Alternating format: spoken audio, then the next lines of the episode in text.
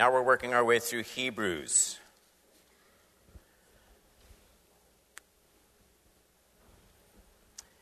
Hebrews chapter 3, the first six verses. This is part 11. And the title this morning is What Does It Mean to Consider Jesus? And how can I know when I've done this properly? What does it mean to consider Jesus? And how can I know when I've done this properly? Hebrews 3 1 to 6.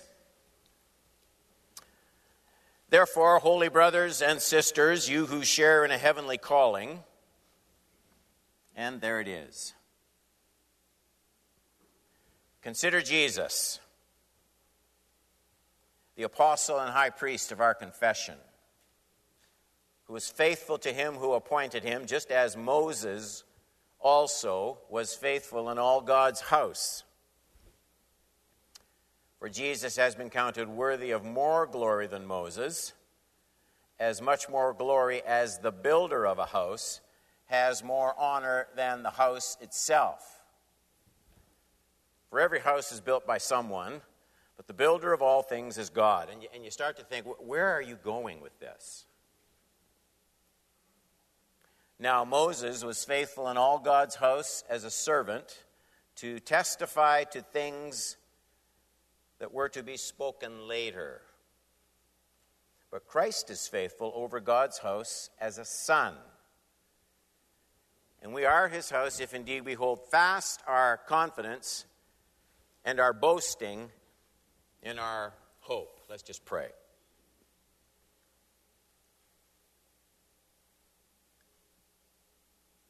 Again, Lord, we want to understand the tie between spiritual life and the mindful exercise of properly considering Jesus. And I just pray, Holy Spirit, that you'll come and quicken our hearts and minds around this involved text this morning. It's your word. And there's something you want to carve into my heart and our hearts as we're bowed before you. And so, um, let there be a feeding of our souls, not through any brilliance of the speaker, but through the work of your Holy Spirit and the magnificence of Jesus Christ. We ask it in your name. Amen. First question I have with this text is why do we need another comparison with yet another Old Testament character?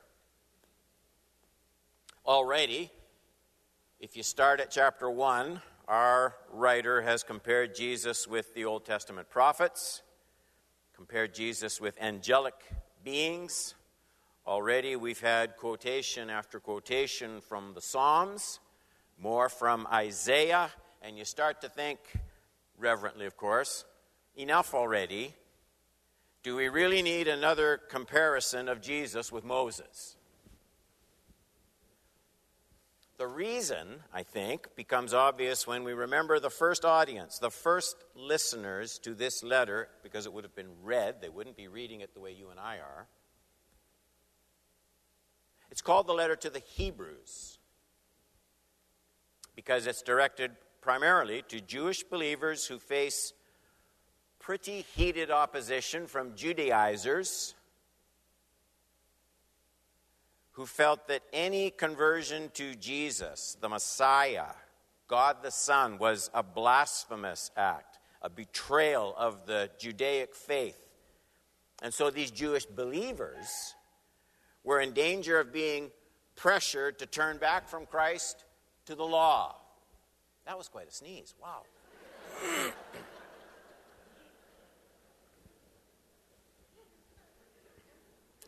Pressure to turn back from Jesus to the law. And when you think about the Old Testament law, who do you think of first? Well, Moses. In fact, In fact, there are places in the Bible where the Old Covenant is actually called not God's law, but the law of Moses. If you read Malachi 4 4, you don't need to look it up. Remember, the law of my servant Moses, the statutes, the rules. Moses' law.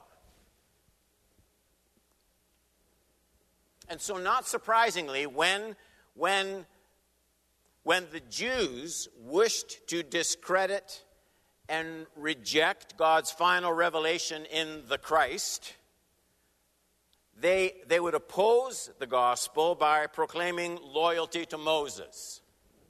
They used Moses to hold Christ in contempt. You can, you can see this when you look at it carefully in the New Testament. Jesus heals the blind man, and you can, you can see the reaction of the Jewish leaders. It's recorded in John chapter 9, 26 to 29. They said to him, this is, they're speaking to the blind man who's been healed. What did he do to you? How did he open your eyes? And he answered them, I've told you already, and you would not listen. Why do you want to hear it again? Do you also want to become his disciples? They must have loved that. Look at 28. And they reviled him, saying, You are his disciples. We, we follow Moses. We know that God has spoken to Moses. This man, well, we don't know. So, Moses, over and over again, by the Judaizers, is set in opposition to Jesus. Moses is the other loyalty of religious devotion. And Moses is contrary to Jesus. And this is why the writer of Hebrews knows he, he has to set the record straight as he writes to these tottering Jewish believers about Moses and Christ. Our writer knows this is, this is the line in the sand for these people. It's hard for us to get our heads around just how important this issue was. All right, here's what's happening in this difficult text. And I need to know that you're with me. You all with me? You're awake, you're alert, you're set to go, right? All right. Here's what's happening in today's text. First, in verse 1, there's the urgent need for meaty thinking about the meaning of Jesus Christ. That's in verse 1. Second, in verses 2, 3, and 4, Jesus is superior to Moses because while Moses is in God's house, Jesus is the builder of the house. We'll get to that. Third, in verse 5, the writer shows that if anyone truly honors Moses, that person will recognize that Moses pointed to Jesus, the Christ. That's third. And then, fourth, in verse 6, the writer urges just constant boldness in standing for Christ in the face of opposing religious systems. That's where we're going this morning. Point number one, and this will take the most time. Considering Jesus, the greatest need and the easiest point of neglect. Therefore, holy brothers and sisters, you who share in a heavenly calling, there's the command, that's, that's the action. Consider Jesus, the apostle and high priest of our confession. So there's something really strange here. Jesus is called the apostle and high priest of, that's why I underlined it, our confession. These people confess Jesus, right? That's not complicated. These are Christians. They are holy brothers and sisters. These are people who share in a heavenly calling. They confess Jesus, they pray to him, they worship him, they sing songs to him, they believe in him, they tell others about him. And the striking implication of this first verse is they are able to do all of this without adequately considering Jesus.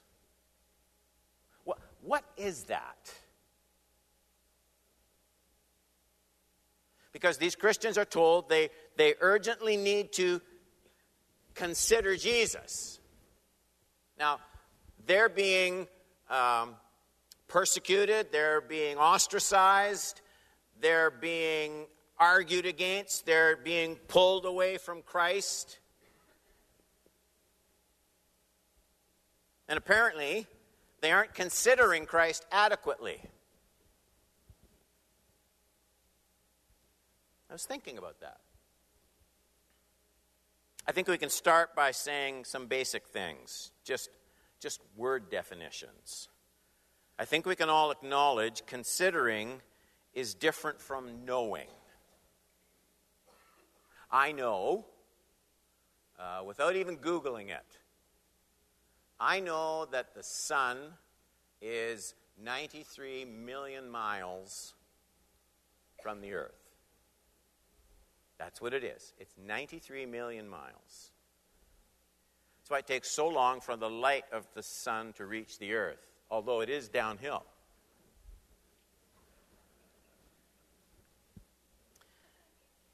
It's 93 million miles from Earth. I know that for sure.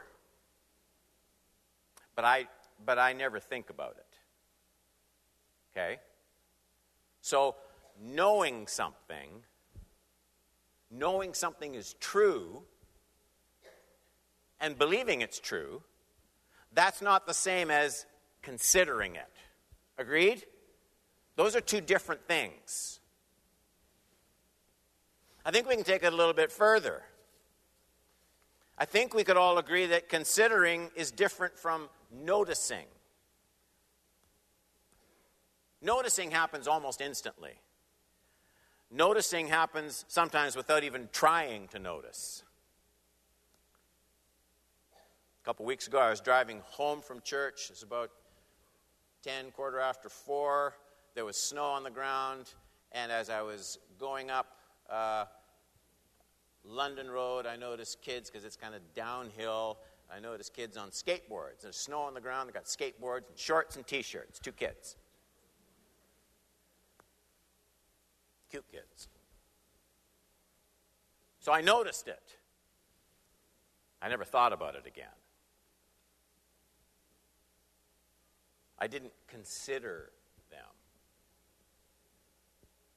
I, I didn't make my mind do anything with what I noticed. Right? I mean, I just saw it. There was no mental exercising. There. So, so noticing that doesn't lead to considering will always lack impact. It'll lack depth. Just noticing something has no staying power in your mental life until you until you start to think about, draw implications from what you noticed. So, the call in our text is consider Jesus the apostle and high priest of our confession.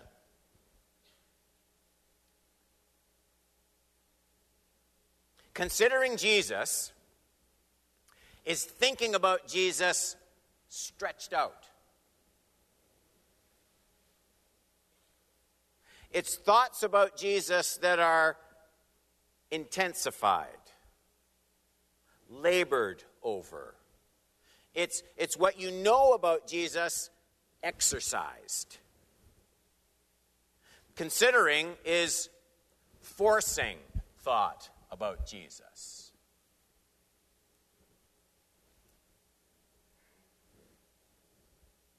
It's amazing how we do this with the things that are important to us and have to be told to do it about Jesus.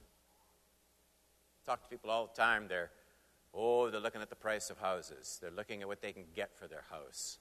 They're looking at what they can buy somewhere else. And they map it all out. And they figure out if they sold their house, they could get X paid off on their mortgage and they could have X money left over. And if they invested it, they can get a certain percent. And they could buy in, you know, Chibougamau and they could put X dollars in the bank. But you have to make sure you've got the closing date right because you don't want to sell your place before the place you're. See what they're doing? They're considering it. That's considering.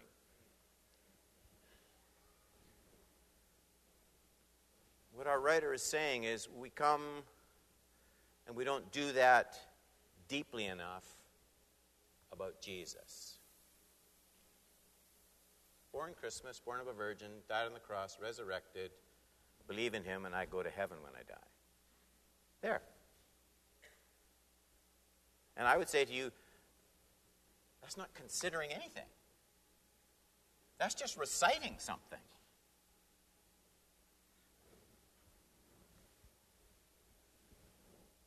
Remember, our writer in 3 1 is urging Christians to do this. He, writes to Christians whose hearts are inclined maybe to know no more about Jesus than they need to know so their sins are forgiven and they go to heaven. And they try to live their whole Christian life with nothing but that, week after week after week. In churches all across Canada, there are people who enjoy hearing about Jesus at the immediate moment of hearing they enjoy singing songs. They might even enjoy listening to sermons. They enjoy church, all of which is good. That's all positive. But, but the impact of it is only felt at that present moment, and they are quickly moved away from what they have heard later on. I don't mean they deny it as untrue. I mean it just leaves their mind as quickly as it entered. So they know what's taught, they know it inside out. Maybe that's the problem. They notice what's said because they agree with it, and then the power went out of the truth as life moved on to something else. And our writer says, Wait a minute. Bend your brain around this stuff for a while. Write something down.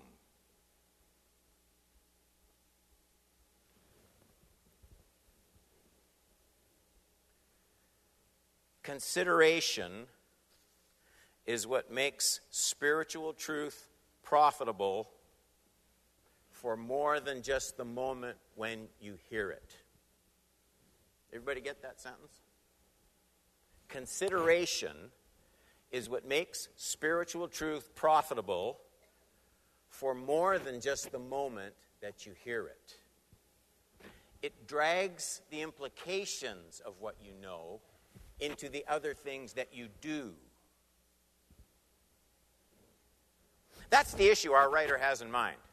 So these Jewish believers, they had started out their Christian lives because the truth of the gospel had reached their minds. The truth obviously had impacted them. They were converted, but now they're being pressured. They're being pressured to abandon Christ and to return to the old covenant. So here's the important question Is the truth heard earlier at their conversion is that enough to keep their hearts and minds later in their time of testing? And yes, it is. But not without fresh consideration. The truth they had heard at first had not suddenly become untrue. That wasn't the problem. The problem is, truth only has staying power and preserving power as it's considered at continuously deeper and deeper levels.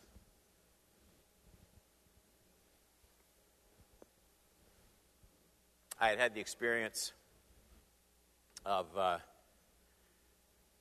when I had that cold a few weeks ago, and it was hard to sleep at night. You know that thing where you lie down at night, you're doing okay, and then as soon as you lie down at night, all of a sudden there's, there's no air reaching your lungs and you can't breathe. You know that, that feeling? So I had this thing, uh, some kind of decongestant. I don't know what it is. And I'm opening it up, and it's, and it's doing nothing. Nothing. And I looked at the little container. It's got those childproof lids that adults can't open either. You know the ones I mean?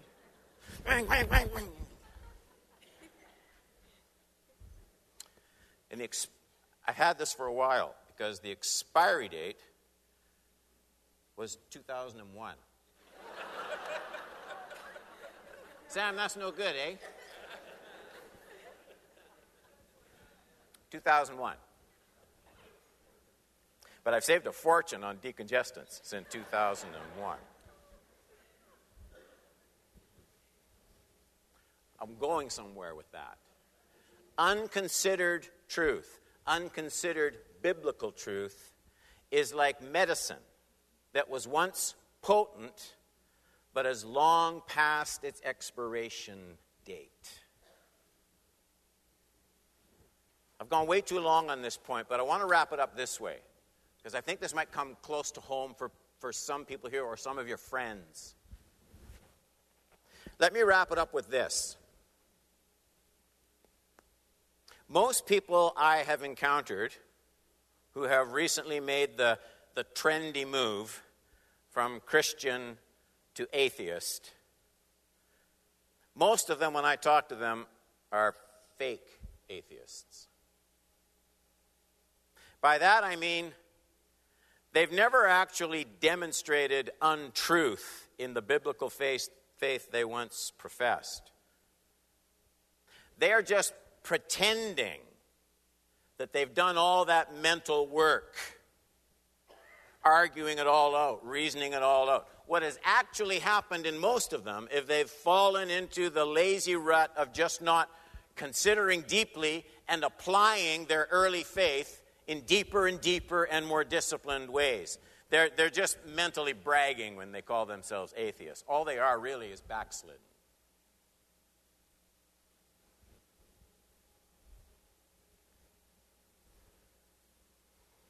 Are you doing this?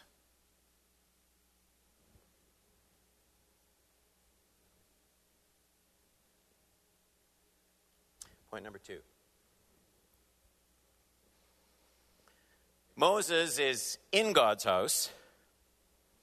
Jesus is the builder of God's house. And it's important to know the difference. Look at verses 2, 3, and 4. It's speaking Jesus, I put that in. Jesus was faithful to him who appointed him, just as Moses also was faithful in all God's house. For Jesus has been counted worthy of more glory than Moses as much more glory as the builder of a house has more honor than the house itself. For every house is built by someone, the builder of all things is God. It's, it's, a, it's an involved kind of a text, and you read it and you, you know you're supposed to revere it because it's Bible. But by the way, what we're doing now in these challenging verses that most of us don't quote very often. So it's kind of like fresh reading material, even though you may have read your Bible through many times. But what we're doing in these difficult verses is just a refresher of our first point. We are now starting to freshly consider something about Jesus that we may not have thought before. This is what he's talking about considering Jesus. We're being stretched into some thoughts about Jesus that aren't just the religiously, religiously rehearsed ones that we all know. We're not dancing lightly here. We're, we're pushing our thoughts, we're pressing them a bit beyond what comes easily. Don't get lost in the phrases. The point really isn't as complicated as it seems. Moses is an important part of God's redemptive construction project.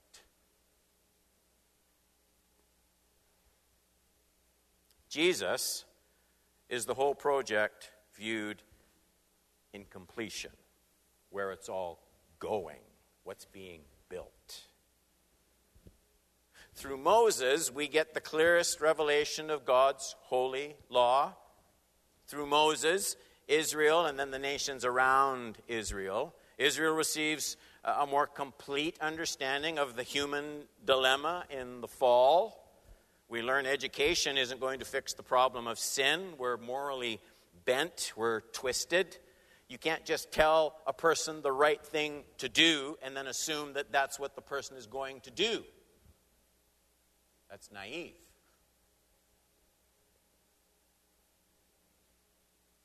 And through Moses and the developing history of Israel, we also learn that the sin problem isn't something that we will overcome if we just have enough time. That is the reason, I mentioned it last week, that's the reason your Old Testament is so much thicker than your New Testament. The problem isn't getting people, the plan of redemption can be conveyed. The problem is getting people to think they need it.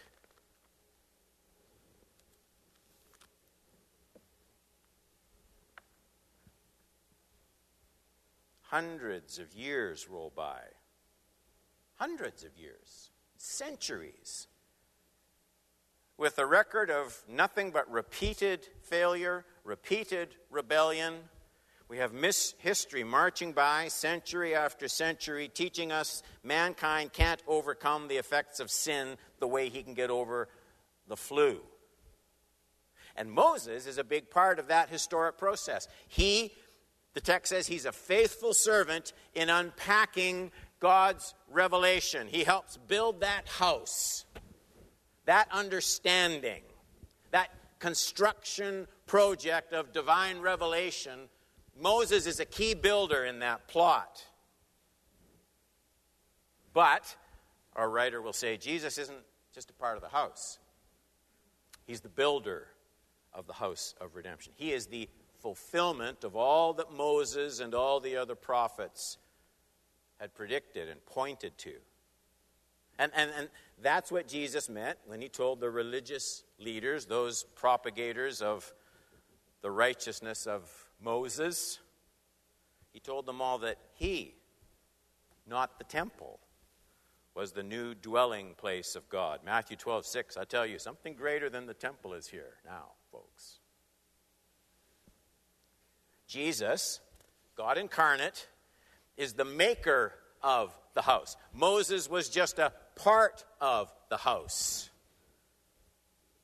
And then our writer is going to make, in the third point, an even more specific reference to the difference between Moses and Jesus, the Christ. Moses, point number three, is only properly honored when Jesus Christ is embraced as Lord of all. Look at these words in verse 5. Now Moses was faithful in all God's house as a servant to testify to the things that were to be spoken later. Interesting. What our writer is trying to say to these tottering Jewish believers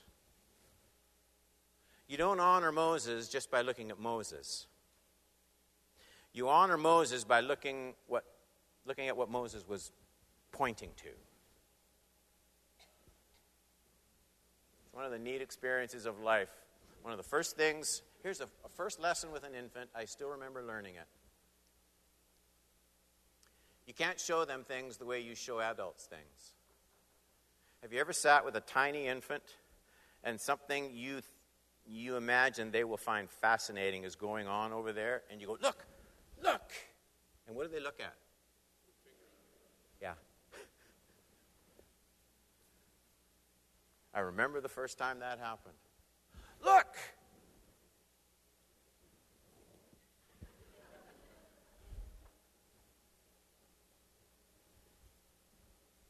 That's the danger our writer sees in the Jewish honoring of Moses. And it's the great blindness of Judaism to this day. Moses, like all the rest of the prophets, was just the finger pointing to something much greater. And, and our writer says Moses' role was to faithfully testify to the things that were to be spoken later. Moses shared this faithful anticipation with all the other Old Testament prophets as well. You can see it if you want a longer explanation in 1 Peter. Whoops, what did I do? There. Concerning this salvation, the prophets who prophesied about the grace that was to be yours. He's writing to the church. Searched and inquired carefully, inquiring what person or time. Look what was working here the Spirit of Christ in them. Christ is not just a part of the house. Was indicating when he predicted the sufferings, predicted the sufferings of Christ and the subsequent glories, some we haven't even experienced yet. It was revealed to them that they were serving not themselves any more than when I go, Look, I don't mean for them to look at my finger. Not themselves, but you in the things that have now been announced to you through those who preach the good news to you by the Holy Spirit sent from heaven, things into which angels long to look. That's enough. This is the greater glory of Christ over Moses. Moses and the prophets are the finger doing the pointing. Christ is the object of our hope. I got to hurry to my last point, okay? Four. The danger of not faithfully considering the greatness of Jesus, the Christ. 3 6. But Christ is faithful over God's house as a son, and we are his house. If indeed we hold fast our confession and our boasting in our hope. Now, our writer is just introducing a warning. Next week, he'll develop it for a, half a chapter. There's an if and we are his house if. And, and what's happening here, it's actually very good writing. Because all of a sudden, as he starts to wrap this up, and he's going to get into the warning, but in the very first verse of the warning, he's, he's calling us all back to the first point of this text the need to constantly, continuously, and more deeply consider Jesus Christ. You won't stand by accident. There is a grace that enables us to stand. I get that. But it doesn't fall down from the sky like rain or float around in the air like oxygen. It comes from considering, thinking, pondering, meditating, relearning the great things of Jesus Christ. That's where stability comes from. That's what he's saying.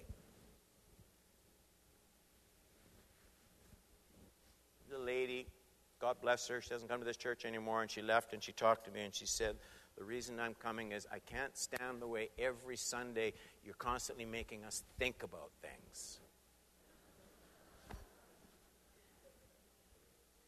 Good night. If you're in a church that doesn't make you consider, leave.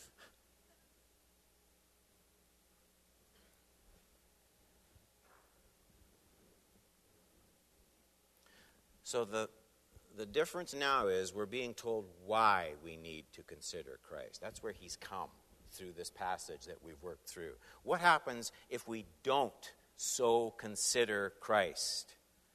And as our writer cautions these Jewish believers, and as they face the persecution of their fellow Jews to turn back to Moses from Jesus, we get to see a very important principle. If you forget everything else, get this sentence.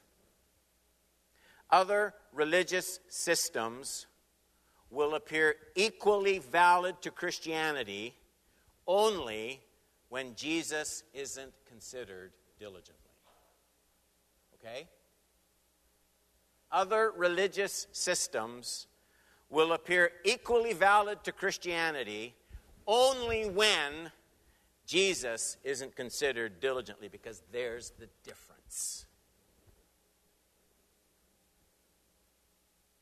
This is the explanation of those two strange words as he wraps up verse 6 confidence. He talks about confidence and he talks about boasting. But, but the confidence and the boasting aren't, aren't self confidence and they aren't arrogant boasting. It's not that. They're, they're a deep rooted hope. They're a deep rooted hope and joy that at last true glory has been found in Jesus Christ. We're no longer just looking at separate parts of the house. We have the, the deliverance of the builder himself. Our Creator God has given Christ the name above all names. This is why you stand on a verse like, read it with me. This Jesus is the stone that was rejected by you, the builders, which has become the cornerstone and there is salvation in no one else. For there is no other name under heaven given among men by which we must be saved. It stands all by itself.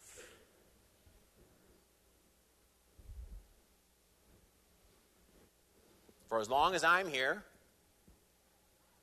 and hopefully until Jesus comes back, in this room, we will spend hour by hour by hour, by week by week by week, by month by month by month, by year by year by year, constantly unfolding, magnifying, explaining, and studying the greatness of Jesus Christ. You never reach the end of it. This, this will be the surprising delight of heaven. It's, it's no reflection of guilt that we can't imagine it now because our finite existence won't let us. But do you ever have just that odd time? It must have come to you at least once or twice in your Christian life where suddenly something from God's Word just so lit up that you felt in the depth of your bones, you went, oh man, that's great. Okay, in heaven, you can't get your head around it. So don't even try. Forever and ever and ever, because God is so great, those moments will never stop. Like, we can't imagine that right now. Like, now you study, you get your degree, you're done. But around the throne, this is why all those angelic beings, however long they've been there, They, they still, they're not forced at gunpoint. They still fall on their faces. Holy, holy, holy. I, I can't, I can't, I can't believe this. And in a trillion years, there'll still be new stuff unfolding about the greatness of God. And it doesn't stop. What a hope. What a hope. Let's pray together, church.